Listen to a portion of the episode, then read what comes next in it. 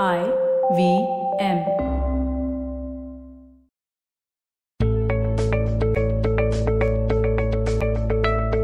Hey guys, welcome to the Positively Unlimited podcast. And in today's episode, I'm talking about empty words. Well, um, you know, in my last retreat, I remember we were doing this one exercise that I do, which I call Who Am I Choosing to Be? It's this four question workshop that I usually do. And I remember one of the participants writing down um, a statement that said, I am choosing to be the most compassionate person in the world. And I looked at her and said, Why? Why do you want to be the most compassionate person in the world? And, you know, she said, Because isn't that what we all should be? And I looked at her and said, No. If you become the most compassionate person in the world, um, you know, and live this idealistic life, um, you might become unrelatable. You might become unapproachable. We are meant to have certain dark sides. We are meant to have the good and the bad. We are meant to be compassionate, but we are also meant to be angry um, and feel certain emotions. So it was at that time that I realized that we tend to use certain words, you know, they're jargon and we're throwing it out there and we're role playing into it. But there's no action or substance to back it. And then that's leading to internal conflict. So I used to work in advertising. Um, literally, advertising and publishing is where my career began. And you know, in advertising, marketing, there's a lot of jargon that's used. And I used to find presentations and going for client meetings very amusing because what someone can, uh, you know, instead of saying something like, we can't afford you, there'll be this long four line explanation about why um, we are being rejected, for example. Or um, if the client wants the logo to be made larger there'll be this long explanation sometimes uh, depending on who the client is right? Yes in you know those who are listening to this and are from advertising know that sometimes a client just calls and says logo bada kar do. But uh, jargon right? So i learned all about jargon in my previous career.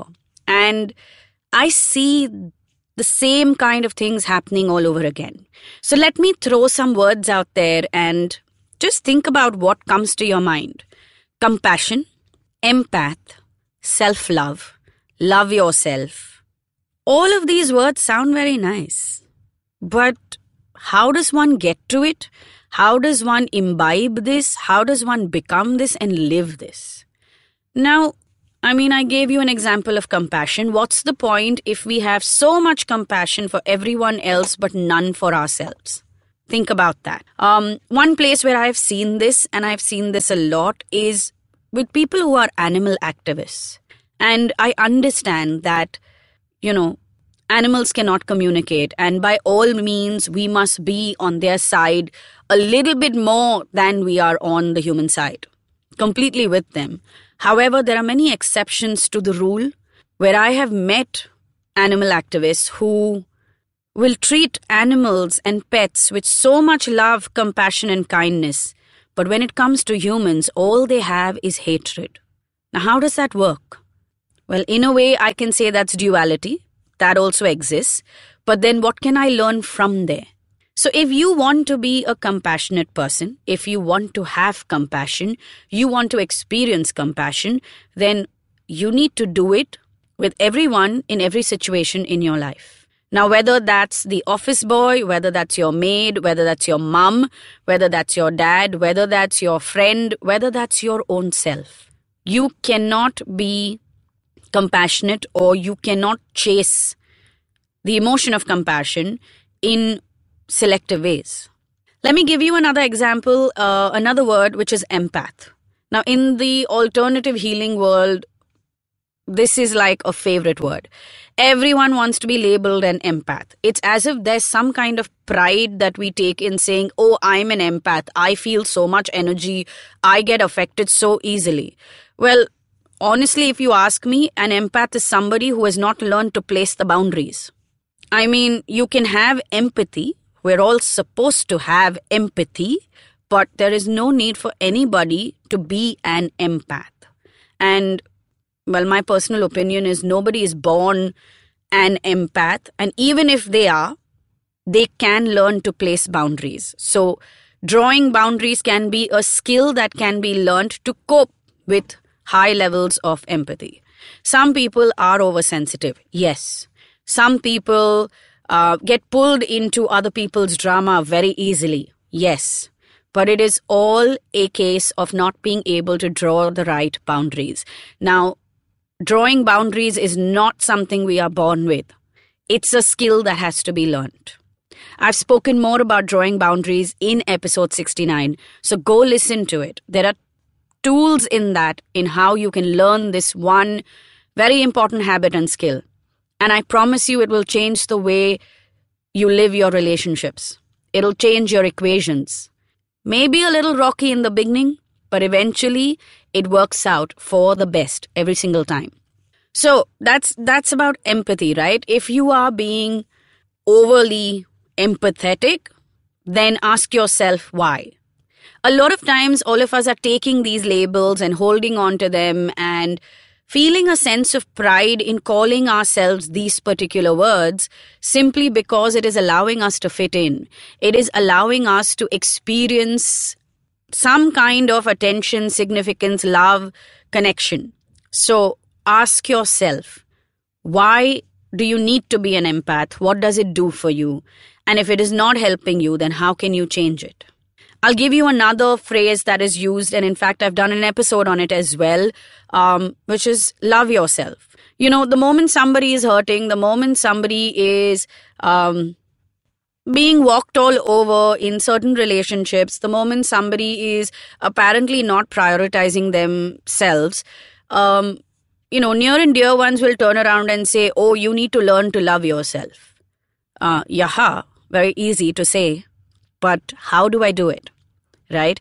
Also, we need to understand one thing. There are very few of us, or rather, there are a bunch of us who may not like our own selves entirely.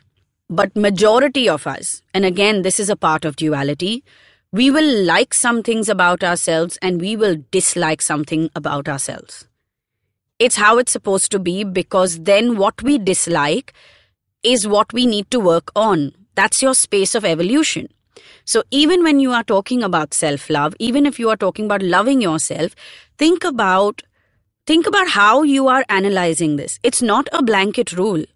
It's not like you don't love yourself at all. You will realize that at different points in your life, you have made choices, decisions, stood up for yourself, and done things which prove that you did love yourself in that moment. So, self love and love yourself, yes, it's something that a lot of us need to learn, but it's not a label that we need to paste on ourselves and walk around. It's not a badge that we need to wear, right? All of these words like empath, compassion, self love, love yourself, don't judge, um, I'm a negative thinker, I overthink, all of these pieces, they, they're all part and parcel of life and we can work around them. I'm doing an episode right after this one about the labels that we take on, so do listen to that one. But for now, think about the empty words that you are uttering and think about how you can back them up with the right and appropriate action. I will be doing one more episode on empty words soon, but from a completely different angle. For now, you don't have to be compassionate 100% of the time. You don't have to be that every waking minute of your day. You have to experience compassion whenever, wherever possible. Yes, the world out there is hard. Um, there's a lot of bad stuff happening. You see people struggling. You possibly are struggling too. And compassion is a great emotion that helps us flow through this. It allows us to give kindness and experience kindness. It allows us to feel a sense of comfort and feel loved. So be compassionate, but don't hold yourself to it in such a manner that you start judging yourself and pull yourself down. Don't do it in such a manner that you start rejecting your other emotions. If you experience high levels of empathy, Stop calling yourself an empath first. You don't have to walk around with that badge and label. Yes, you may experience high levels of empathy. You may be oversensitive. Let's work around it. What you need to do is learn to draw boundaries. Episode number 69, remember. If you are struggling to love yourself, what you are struggling with is how to prioritize your needs, your wants, how to choose yourself without feeling guilt or without allowing someone to feel like you've let them down. So work around that. There are ways in which you can work around all of this. There is an episode on self loathing, which is episode number 71. And there is an episode, which is episode number 39, on how you can learn to love yourself. Listen to these episodes, and I'm sure you will understand what I mean by these empty words.